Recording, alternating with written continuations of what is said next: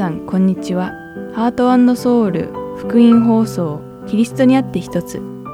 8月4日の放送をお聞きいただいています。今日は三条の水君中川先生による成長セミナーそして一緒に聖書を読みましょうをお届けいたします。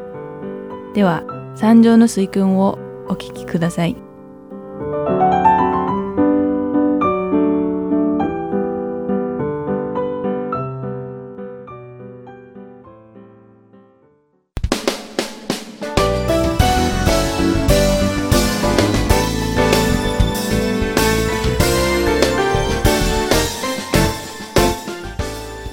皆さんこんにちは。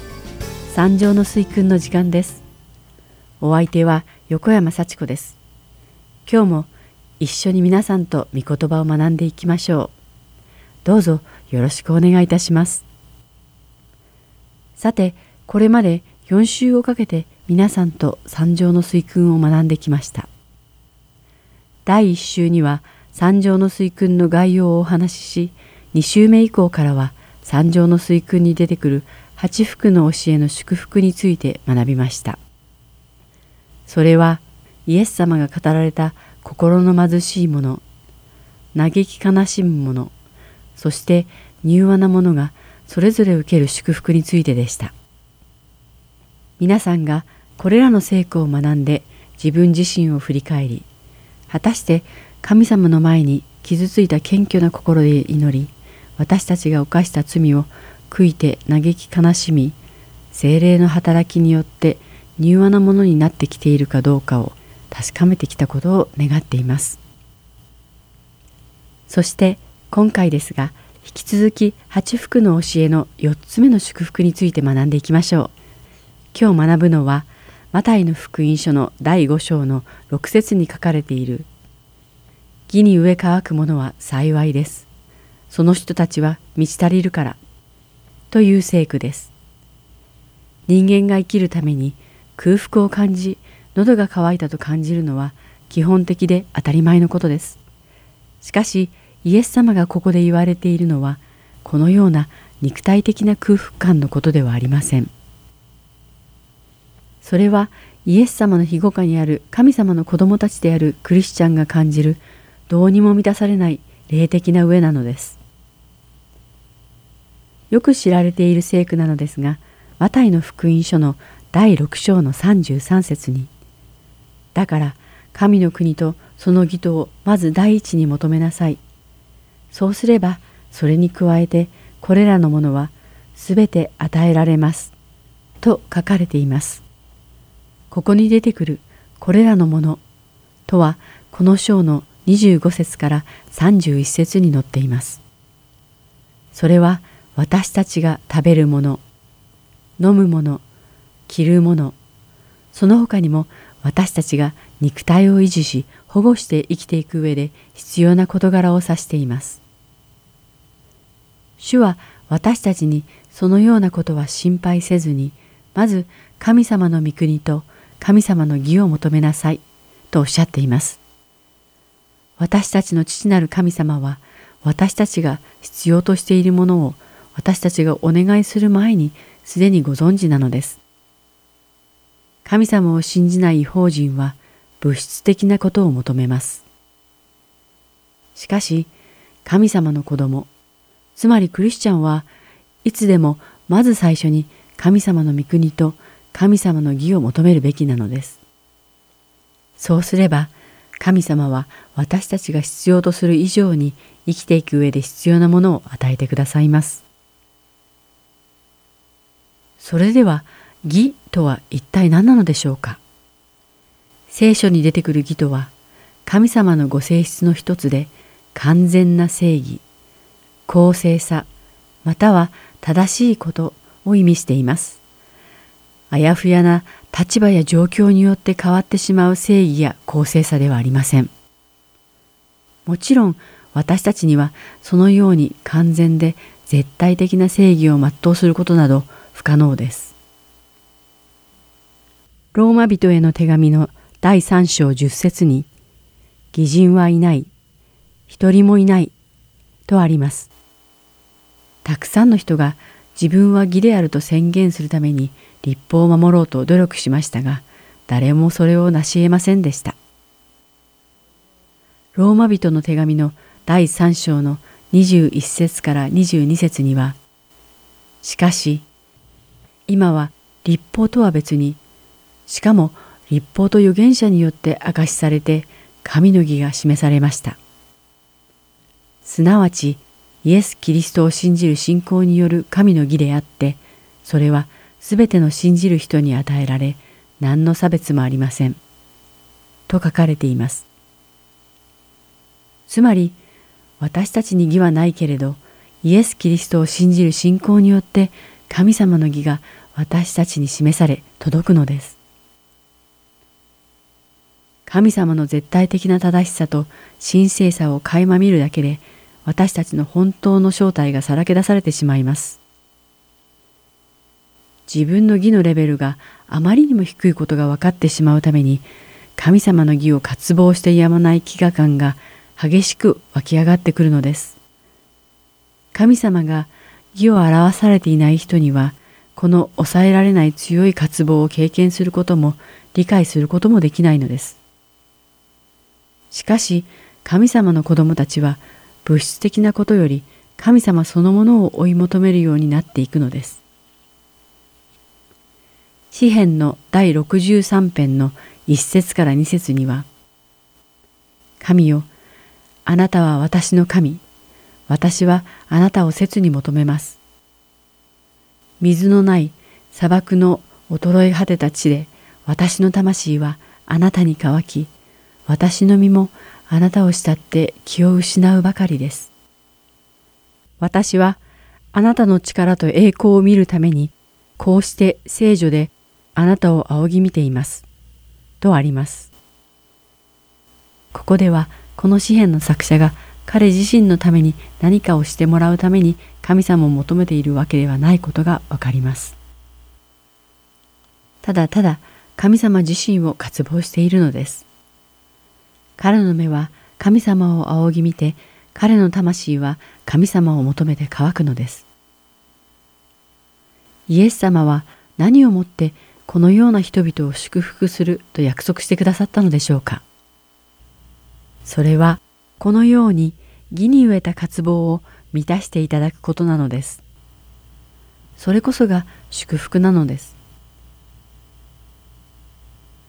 詩篇の107編の9節には、誠に主は乾いた魂を満ち足らせ、飢えた魂を良いもので満たされた、とあります。つまり、神様、ただお一人だけが義を渇望して乾く者たちを満たされることが可能なのです。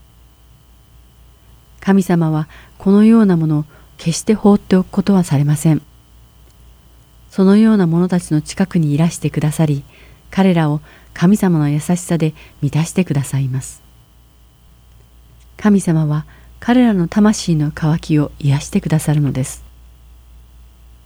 もし一度でもこの渇きが神様によって癒されたのなら、それで満足して渇望が消えてしまうのでしょうか。義を求める強い願望はなくなってしまうのでしょうか。クリスチャンとして過去を霊的な観点で振り返ってみたとき、決してそうではなかったことがわかります。魂の渇きはある時突然始まったり終わったりするものではないのです。霊的渇望は普遍的に存在し、私たちの心の渇きを癒してくださる神様の祝福も同じように続いてゆくのです。このプログラムの最初の放送でこれらの祝福を今私たちは経験しており、またその祝福は未来において完全なものになるとお話ししました。神様の義を渇望する魂が受ける祝福も同じことなのです。ですから私たちが栄光に満ちたイエス様にお会いできる日には私たちの義を渇望する魂は完全に癒されもう二度と乾くことがなくなると聖書は言っています。私たちの羊飼いであるイエス様は私たちを命の水が湧き出る泉に誘ってくださいます。ヨハネの黙示録の第7章の16節から17節には彼らはもはや飢えることもなく乾くこともなく太陽もどんな炎熱も彼らを打つことはありません。なぜなら御座の正面におられる子羊が彼らの牧者となり命の水の泉に導いてくださるからです。また神は彼らの目の涙をすっかり拭い取ってくださるのです。と書かれています。そして私たちは神様の義で満たされた場所に住むのです。神様の義に関してもう一つ大事なことがあります。神様の正しさはあなたと神様の一対一の関係の中にのみ存在するのではありません。神様の義は個人の救済を含むだけでなく、地域全体に及び、そして社会全体に広がるのです。神様がモーセに下された十回には、神様に関することだけでなく、イスラエルの社会全体に関わる立法や規律が含まれていました。あなたには私の他に他の神々があってはならない。そして、あなたは自分のために偶像を作ってはならない。は、神様と私たちの関係に関わるものです。しかし、どのように隣人の盗まれてしまったものを取り返すかということや、いかに裁判を公正に執り行うのかなどは、彼らの社会の中のイスラエル人と違法人のためのものなのです。神様はご自分の選ばれた民に対して社会において正義を全うし公正であれと言われまたなおざりにされている人々の世話をせよとおっしゃっています。エレミア書第22章の3節には主はこう仰せられる抗議と正義を行いかすめられているものを虐げる者の手から救い出せ。在留異国人、みなしご、やもめを苦しめたり、いじめたりしてはならない。また、罪のない者の血をこのところに流してはならない。とあります。また、アモス書第5章の21節から24節には、私はあなた方の祭りを憎み、退ける。あなた方の清めの集会の時の香りも私は嗅ぎたくない。たとえあなたが全焼の生贄や穀物の捧げ物を私に捧げても私はこれらを喜ばない。あなた方の肥えた家畜の和解の生贄にも目もくれない。あなた方の歌の騒ぎを私から遠ざけよう。私はあなた方の琴の音を聞きたくない。講義を水のように正義をいつも水の流れる川のように流れさせよ。とあります。つまり、お互いに義をもって公正に扱わなければ、神様は彼らから全焼の生贄を受け付けられないと言われているのです。自分の信仰を保つだけでも大変なのに、他人のことやこの世界のことまでどうやって気を回して面倒を見たらいいのだろうか。と考える人も多いと思います。毎日の生活に精一杯で、それだけで重いプレッシャーを感じているのに、その上他人のことや世界のことなんかに構っていられないということなのでしょう。しかし、この聖句には、私たちが自分たちだけで世界を変えるために何かをしなくてはならないという意味のことは書かれていません。私たちが正義と公正を全うせよという神様の御言葉を守って実行していけるかどうかは私たちの心の中に神様の教えがあるのかどうかにかかっているのです。イザヤ書の第51章の一節4から5節そして7節には義を追い求める者主を尋ね求める者よ私に聞け私の民よ、私に心を止めよ。私の国民よ、私に耳を傾けよ。教えは私からで、私は私の講義を定め、国々の民の光とする。私の義は近い。私の救いはすでに出ている。私の腕は国々の民を裁く。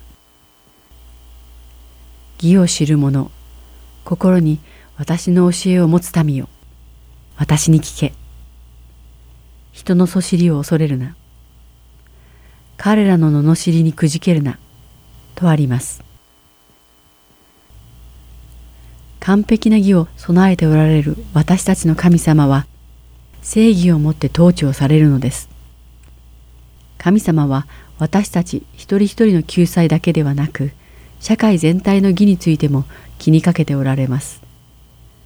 神様の民である私たちは神様が私たちに何を望まれているのかに耳を傾けまた社会全体の義を渇望するべきなのです。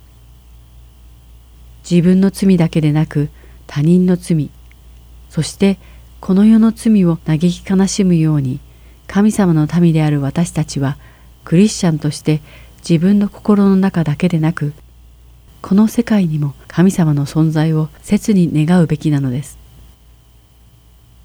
神様の民とは義を求め義を渇望する者としてまた神様によってその渇望が満たされ祝福されたものと考えられているからです。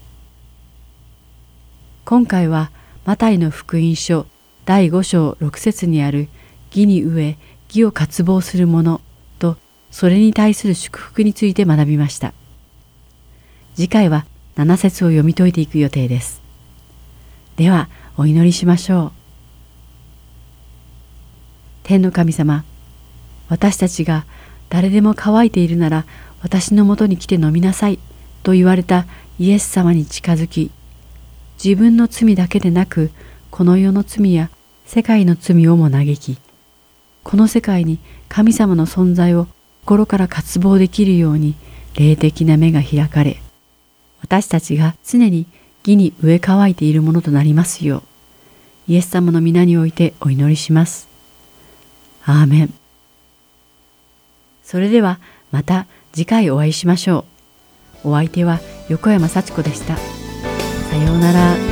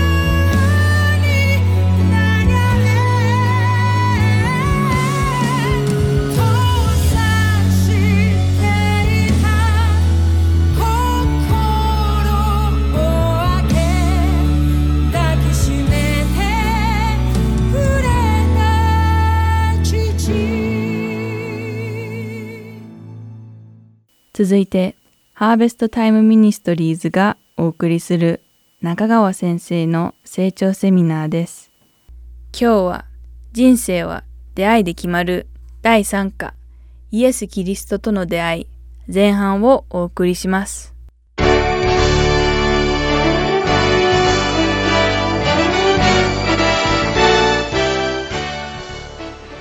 さあそれでは今から、え、第3課に入りますがすでに第1課第2課を終えました。第1課が聖書との出会い第2課が自己との出会いそして今日の第3課はイエス・キリストとの出会い、えー、これであります。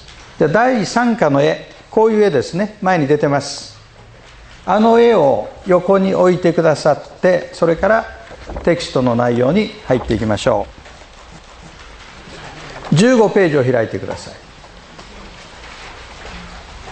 イエス・キリストとの出会い、えー、ちょっとテキスト読んでみますから見てください。え15ページですよ。イエス・キリストほど世界の歴史に影響を与えた人物はいません。しかしイエス・キリストほど正しく理解されていない人物もいません。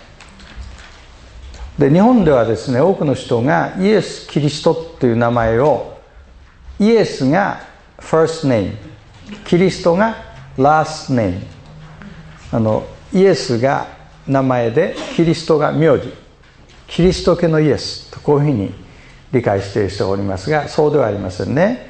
イエスという名前は当時のユダヤ人社会ではすごく一般的な名前です。例えば日本では太郎ちゃんとか一郎ちゃんとかあるいは健一ちゃんとかまあちゃんと自分の名前も入れておくんですがそれぐらいにポピュラーな名前で意味は「主は救い」という意味ですね。旧約聖書で「ヨシュアキ」となりますけれどもそれと同じです。それからキリストっていうのはヘブル語のメシア。ヘブル語ではメシアと言いますが英語ではメサイアと言いますね。救い主油注がれたものという言葉から来ているんですね。それをギリシャ語に訳したものがキリストという言葉になるわけです。クリスマスっていうのがよく X みたいな字書いてアポストロフィー打ってますって書いてるでしょ。あれは私は小さい頃 X マス X マスって呼んでたんですね。あれ X じゃないんですね。あれはギリシャ語の「貝」っていう字のあの大文字をそのまま短縮形にしてクリスマスと読ませてるわけですね、えー、1番見てみましょう。15ページの1ですね。皆さん一緒に1読んでくださいね。はいどうぞ。イエス・キリストによって世界の歴史は二分されました。つまりキリスト以前とキリスト後というふうにキリストが世界の歴史に影響を与えたのでキリスト以降は以前とは同じではありえなくなった。皆さんに問いかけますが皆さんが生まれる前と生まれてからと世界の何が変わりました？うん？日付が変わった。そう考えるとですねいや私が生まれて以降何が変わったんだろうか。まあ、確実に変わったものがありますね。世界の人口が1人増えました。でもキリストのようにですねこの方を中心に歴史が二分されるっていうようなことはなかなかないですね。いやなかなかないどころか唯一ですねキリスト以前と以降とに分かれる。それは歴史家たちがキリストこそ世界の歴史を二分するにふさわしい方であると考えたんです。だからキリスト以前のことをまあ、紀元前と言いますけども略すと BC です。Before Christ からキリスト以降 AD あのドミニってこれラテン語ですね。主の年。今年は AD 何年ですか？2008年。これはキリストが生誕して2008年経ったということを表してますね。まあ、厳密には歴史家が計算を間違えてますので厳密には2008年ではない。もっと経ってるんですけどね。よくイスラエルに行きますとあの AD の代わりにね考古学の遺跡なんか見てると英語で説明書いてあるんですけども AD と書かないで CE と書いてます。CE それはなぜかというとユダヤ教の人あるいはイスラム教の人あるいは世俗的な人たちはイエス・キリストの誕生によって世界の歴史を二分することを好まないんです。それで CE っていうのはコモン共通っていう意味ね。コモンエラ共通の年代っていうんで AD の代わりに CE という略を使うことが多いんです。それから BC の代わりに BCE です。Before Common Era です。そういうふうにキリストの名前を使わないで紀元前と紀元後を表現するのが学問の世界では今日一般的になっています。しかしどういう表現を使おうともキリストを中心に歴史を前と後に分けているという事実は変わりません。2番目ご一緒に読みましょう。イエス・キリストが歴史上のどんな人物とも異なっていることを示す4つの証拠があります、えー、信仰は知ることから始まります。事実を確かめずして信じることは何ですか？共信であり事実があるのに信じないのが何ですか？不信仰です。事実を事実として受け取ることそれが信仰です。もちろん全ての事実を確認できるわけではありません。見ずして信じるのが信仰の本質でもありますからここで言う知ることとは信じるに足る十分な証拠を理解することを指しています。信仰と理性とは対立するものではなく共存するものです。これがとても大事ですねキリスト教信仰では。両方のバランスが大事ですね。信仰と理性とが共存するんだ。一人の人物の中にね。で皆さんにちょっと聞きますよ。自分の心に問いかけてみてください。皆さんは信仰と理性のバランスはうまくいってます？理性が弱いけど信仰は強い。信仰は弱いけど理性が強い。バランスよくいってるっていろんな人いると思うんです。私はどっちかというと理性的に理解するのは弱いけど信仰はちゃんとしてると思うという人ちょっと手を挙げてください。それから私は理性的には理解するんだけど信仰はまだちょっと弱いなと思う人手を挙げてください。私は両方バランスよくいってるなと思う人手を挙げてください。Good. Very good. はい。ね、でもやっぱり両方のバランスということが非常に必要ですね。それで今日イエス・キリストが信頼に足る人物であることを示す4つの証拠について今から考えてみます。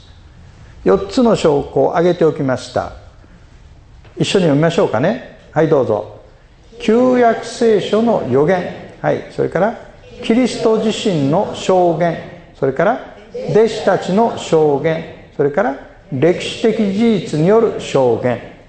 私は昨日ですねあの昔は無神論者でそしてクリスチャンは心が弱いあるいはここが弱いじゃないかと思ってたって話をしましたね。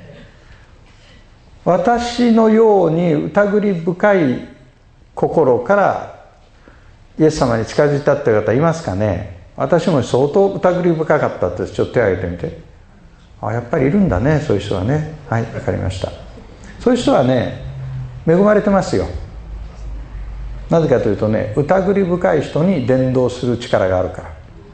ね自分がどういう道を通ってきたか生かされてくるわけですよね。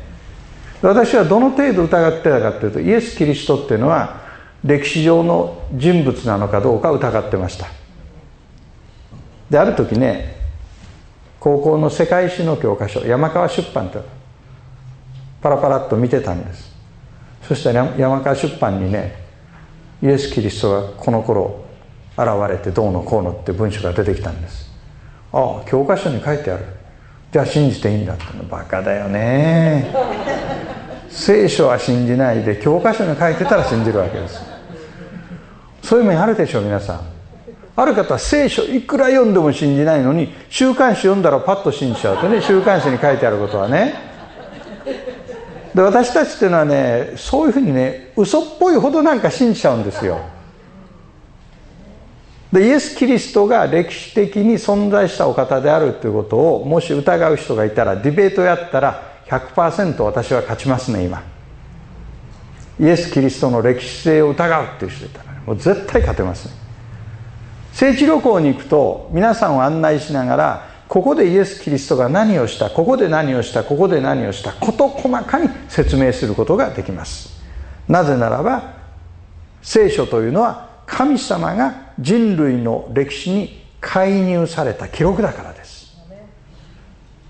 キリスト教信仰特にイエス・キリストというお方がどれぐらいに歴史的にはっきりとした足跡を残しておられるかということそれを今から学ぼうと思いますね。さあ15ページの3ですね。では旧約聖書の予言からいきましょう。旧約の預言者たちはキリスト来臨の予言を語ったがその全てが成就しました。これはねちょっと補足説明しておかなきゃいけませんがすでに成就したものと将来成就するものとがあるんです。でここで全てが成就したというのはキリストの初臨に関する予言です。再臨に関する予言はまだこれから成就する。これから実現するものですね。でもうすでに学びましたが最初のメシア予言創世紀3章の15節。私はお前と女との間に。またお前の子孫と女の子孫との間に敵意を置く。彼はお前の頭を踏み砕きお前は彼のかかとに噛みつく。これが最初のメシア予言でした。そのようにイエスは女の子孫としてお生まれになる。乙女マリアからお生まれになる。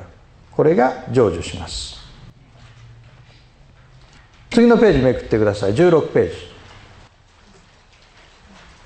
その後ですね本来は次のユダ部族から生まれるという予言と書いてありますがその前にいくつかコメントが必要なんです。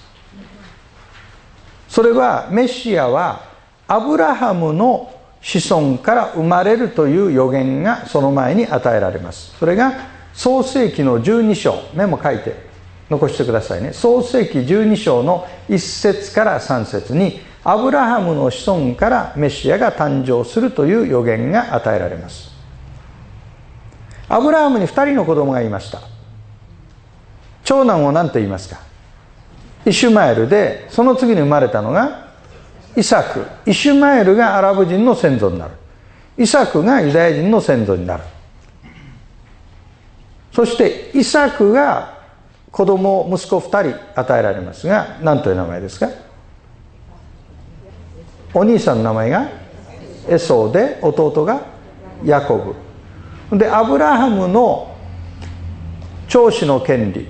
アブラハムに与えられた約束。アブラハム契約と言いますけれどもその祝福はアブラハムから次にイサクですかイシュマエルですかどっちに与えられたイサクに与えられた。でイサクの子供のエソーとヤコブはどっちがそれを引き継ぐの？ヤコブ。ヤコブは途中で名前が変わりますヤコブから。イスラエルという名前になります。そうです。だからイスラエル人って言ったら誰からスタートしてるかというとヤコブです。ヤコブからスタートしてる。ヤコブからイスラエル人という名前がスタートするんです。そしてヤコブの息子が12人います。イスラエルの息子12人。それがイスラエルの12部族です。12部族の中で特に大事なのが2つあって1つはヨセフ部族です。もう1つがユダ部族です。そのユダ部族からメシアが生まれるという予言が与えられます。その次にユダ部族の中からダビデという人が出てきます。ダビデの家系からメシアが生まれるという予言が次に与えられます。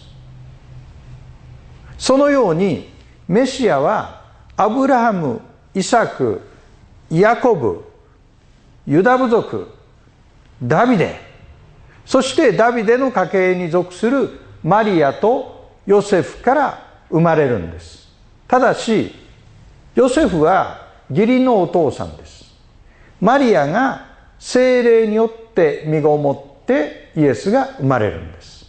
乙女マリアから生まれるという予言。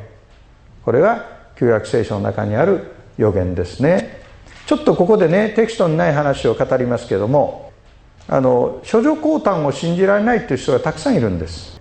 でそれはなぜかというとそういう話聞いたことがないからです。だけど聖書の中ではあるいは人類の歴史の中で通常の結婚関係以外に人間として生まれた人物が3人登場します。最初が分かる？皆さん3人。最初がアダムで次がイブ。エヴァで3人目がイエスです。アダムはどこから取られた？土から取られた。地の塵から。ある方あの言葉を読むとですねなんかゴミか埃から作られたような感じがするそうです。要するに地球にある元素を使って作られたということです。次にエヴァはどこから作られた？アダムのあばら骨から。骨を取って。皆さんあの男性のあばら骨の数は女性よりも1本少ないというのを知ってました。嘘ですよそれは。本当にそう思ってる人いるんです本当にそう思ってる人いるんですでもアダムのあばら骨から作られたユダヤジョーク一つ紹介しましょう。エヴァが時々アダムが仕事でいない間に他の女性を好きになったんじゃないかと疑いを持つようになったんです。でアダムが帰ってくるたびにアダムのあばら骨を勘定したそうです。ユダヤジョークですね。アダムがある日帰ってきた時に奥さんが「私のこと愛してる ?Do you love me?」他の人誰か愛してんじゃないの？って言ったらアダムがこう答えたそうです他に誰がおるね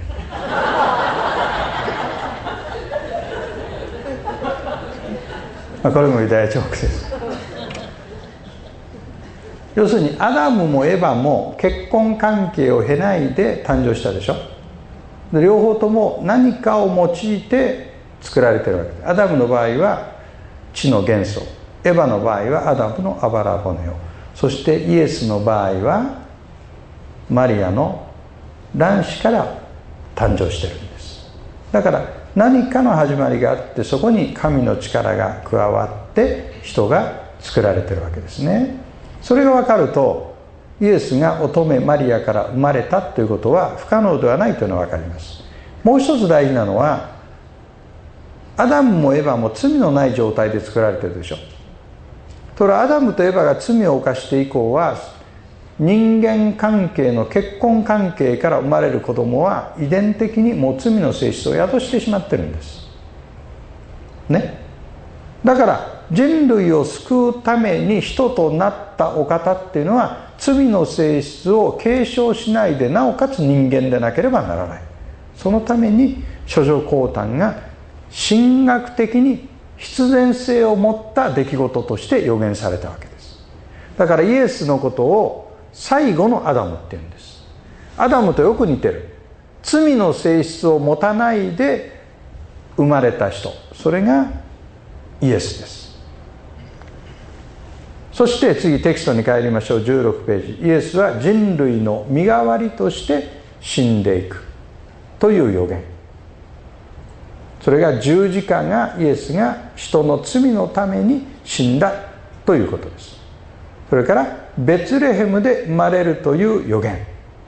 これもその通り。三箇所の5章2節にベツレヘムという名前が出てまいります。これらの予言は全て文字通りに成就したんです。これポイントですね。全て文字通りに成就した。突然蕎麦屋の話で申し訳ないですけど蕎麦屋っていうのはよく出前をしてくれますね。で蕎麦屋に電話して12時半にお蕎麦持ってきてって言ったら持ってきた。次も注文したら持ってきた。で10回注文したら10回ともきっちりと言った時間に持ってきた。そしたら11回目も言った時間に持ってくるだろうという予想が立ちますね。期待してもいいですねある程度。まあ人間だからね失敗することもあるけどね。私たちは今神様の話してる。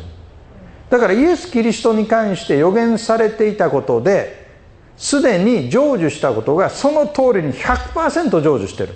キリストの書輪に関しては。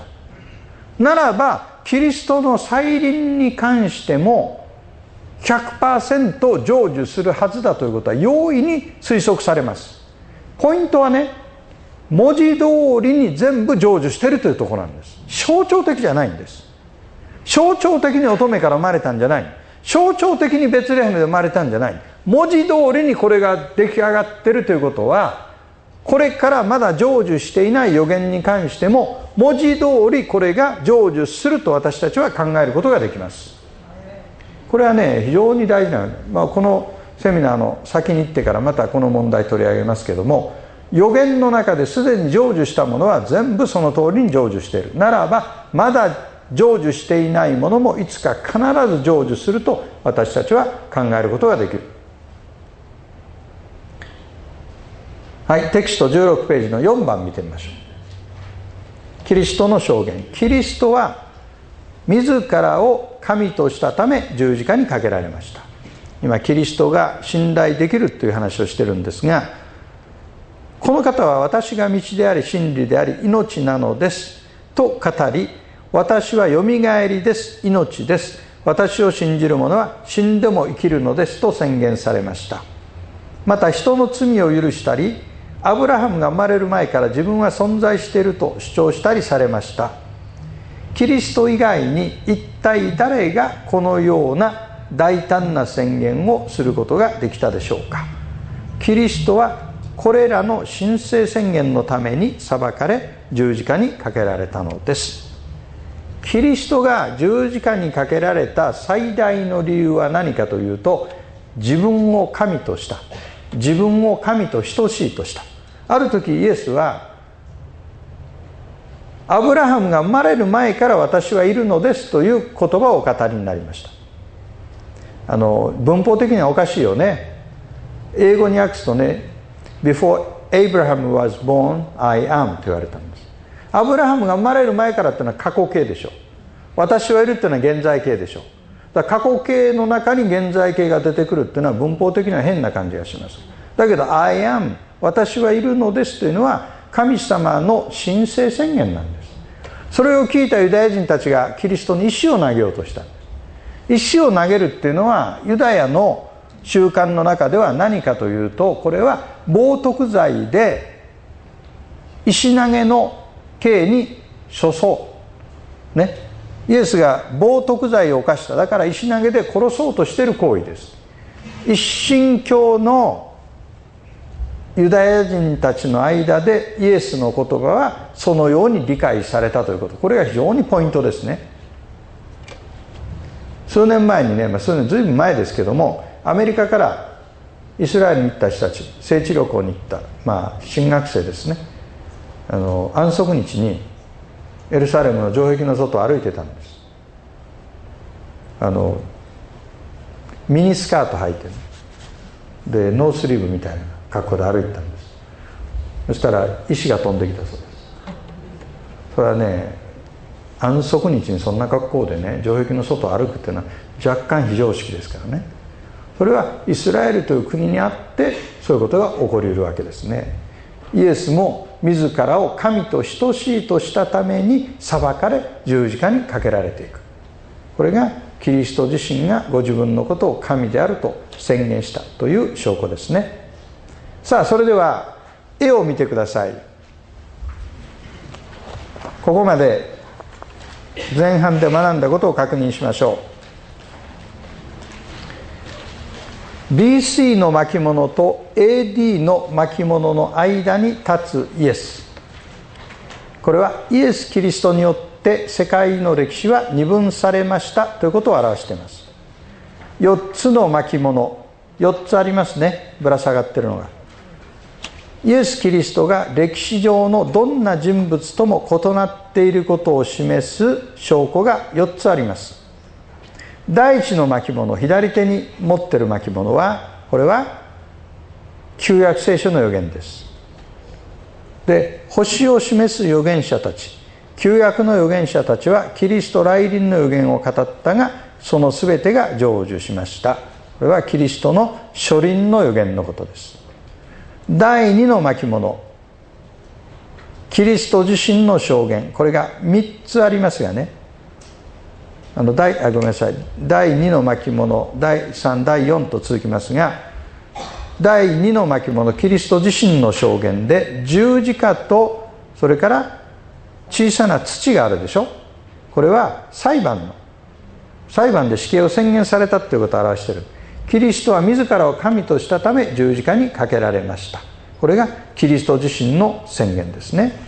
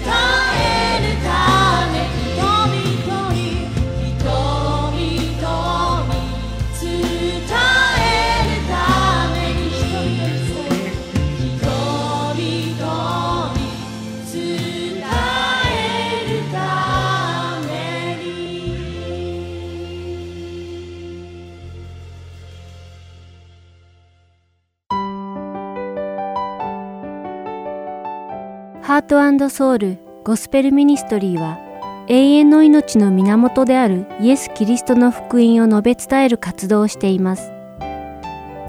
もしこの放送をお聞きになっている皆さんの中で神様、そしてイエス様のこと、または永遠の命についてもっと知りたいと思われる方がいらっしゃいましたら、どうぞこちらのウェブサイトまでお気軽にご連絡ください。heartandsoul.org at gmail.com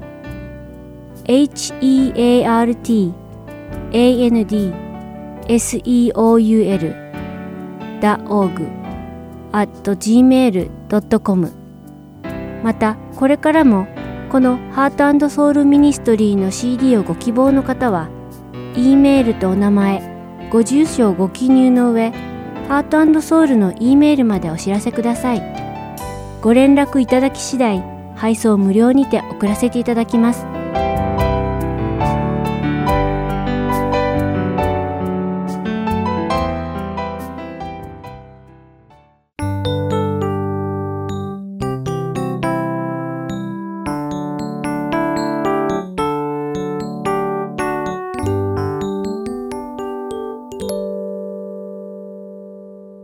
次は一緒に聖書を読みましょうをお聞きください。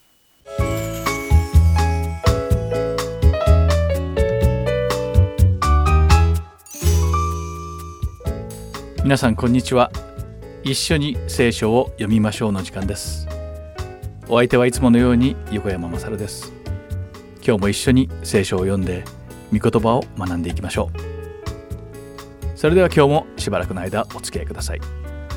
それでは早速本題に入りましょう。私たちが学んできたルカの福音書にはほんの23日前までイエス様がイスラエルに来られたことを歓迎していたイスラエルの人々がパリサイ人や祭司たちに先導されてイエス様を殺してしまえと叫ぶ集団と化してしまったと書かれています。しかし、イスラエルの法律ではキリストを十字架にかけることができなかったため、彼らはイエス様をピラトのところへ連れて行きましたが、それでもなおピラトがイエス様には十字架で処刑されるに値する罪を認めることができないと主張してイエス様を釈放すると言い渡しました。そのためイスラエル人たちはさらに激高してしまいピラトに向かってイエス様を死刑に処すように迫ります。群衆を恐れたピラトはイエス様をヘロデのもとへ送りますがヘロデもイエス様に対して死に値するような重い罪を認めることができなかったためイエス様をピラトへ送り返しました。そこで仕方なくピラトはイエス様を鞭打って罰した後で釈放すると言い渡しました。イスラエル人はそれを聞くとピラトにそれならばイエス様ではなく他の罪人を釈放しろと迫ったのです。その人の名前はバラバと言いました。では今日の聖句ルカの福音書の第23章の16節から19節までを一緒に読んでみましょう。だから私は懲らしめた上で釈放します。しかし彼らは声を揃えて叫んだ。この人を除け。バラバを釈放しろ。バラバとは都に起こった暴動と人殺しの角で牢に入っていたものである。驚いたことにこのバラバという人物は新約聖書の4つの福音書のすべてに登場しています。今回読み解いていくルカの福音書によるとこのバラバという人物は暴動と殺人罪で投獄されていました。しかしマルコの福音書第15章7節では暴動を起こして殺人を犯した暴徒たちと一緒に牢に入っていたと書かれています。さらにヨハネの福音書第18章の40節によればこのバラバは強盗だったと書かれているのです。要約するとこのバラバは強盗であり暴動に紛れて強盗をしている時に人殺しをした男つまり人殺しということになります。しかしながら、バラバの名前が非常に興味深いのです。実はこのバラバという名前は、バラとアバというふうに2つの言葉を組み合わせたものなのです。バラという言葉は息子を意味し、アバには父という意味があります。ということは、このバラバという名前は父の息子という意味を持っているのです。父の息子というのは何とも興味深い名前です。厳密に言えば男であれば誰でも父の息子なのです。父がいなければ息子はできないので、すべての男性は父の息子なのです。しかし、この父の息子であるバラバは運よく釈放され、その代わりにバラバの罪をかぶられたのがイエス様なのです。イエス様の代わりに無罪放免となり釈放されたこの人殺しの名前が聖書に残されている理由とは一体何なんでしょうか？このように特に名前を記述する必要があったのでしょうか？単に強盗の罪を犯した男でよかったように思います。しかしそれはとりも直さずこのバラバという名前つまり父の息子というのは罪深い人間すべてつまり私たちのことを表しているからなのです。このバラバは人殺しでした。そしてこの日にイエス様と一緒に処刑された二人の人殺しと共に十字架にかけられて死ぬはずでした。しかしこのバラバは幸運にも恩赦を受けて釈放され代わりにイエス様が十字架にかけられて処刑されてしまいました。清く全く罪のない天におられる父の息子が罪深い父の息子、つまり私たちの代わりに死んでくださったのです。聖書はそう語っているのです。イエス様はあなたと私、そして十字架にかけられるはずだった私たちすべての代わりに刑を受けられたのです。ご自分には何の罪もなく、清廉潔白で純粋であられたのに、私たち人間の罪のために、あえて十字架にかけられて死んでくださったお方がイエス様なのです。このお方のおかげで私たちは救われたのです。イエス様が死んでくださったからこそ、私たちは聖霊を受けることができたのです。聖なる父のご子息が人間の父の息子の代わりに死んでくださったので、私たち人間の父の息子は、この聖なる父の息子と娘になることができました。私たちがこのかけがえのない恩寵を本当に深く心に刻み、生きていけることを願っています。では祈りましょう。天におられる父なる神様、私たちの罪をあがなって死んでくださるために、あなたの愛するご子息を送ってくださって本当にありがとうございます。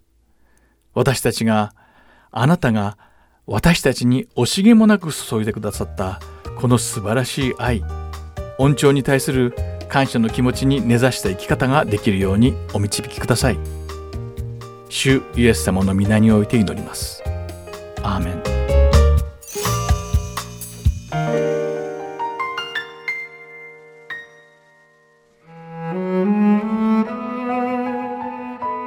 今週はルカの福音書第23章1節から25節までをお読みいたします。そこで彼らは全員が立ち上がり、イエスをピラトのもとに連れて行った。そしてイエスについて訴え始めた。彼らは言った。この人は我が国民を惑わし、カイザルに税金を納めることを禁じ、自分は王キリストだと言っていることが分かりました。するとピラトはイエスに、あなたはユダヤ人の王ですか？と尋ねた。イエスは答えて、その通りです、と言われた。ピラトは祭司長たちや群衆に、この人には何の罪も見つからない、と言った。しかし彼らはあくまで言い張って、この人はガリラヤからここまでユダヤ全土で教えながら、この民を先導しているのです、と言った。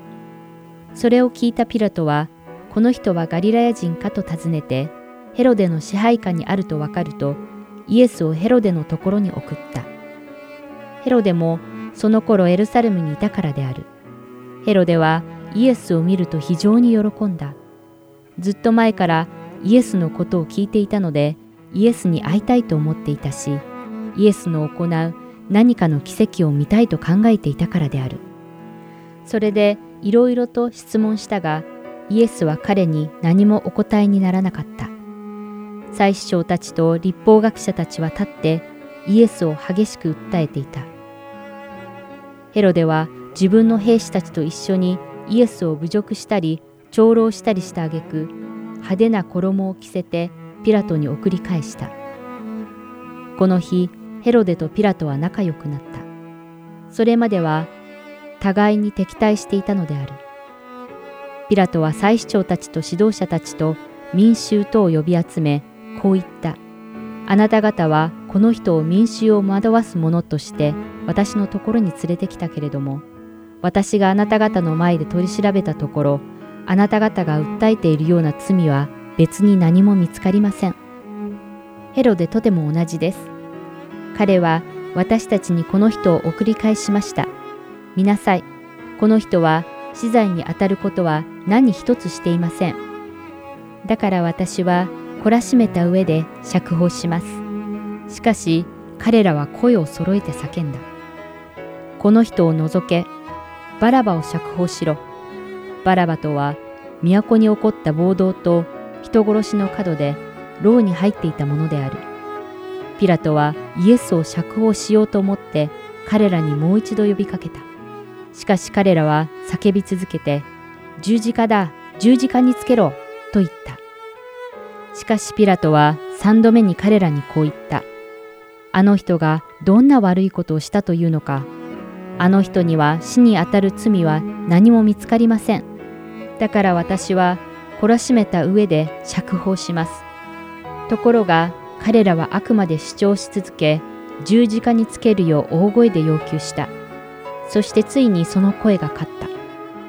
ピラトは彼らの要求通りにすることを宣告した。すなわち暴動と人殺しの角で牢に入っていた男を願い通りに釈放し、イエスを彼らに引き渡して好きなようにさせた。今週はルカの福音書第23章1節から25節までをお読みいたしました。ではまた来週。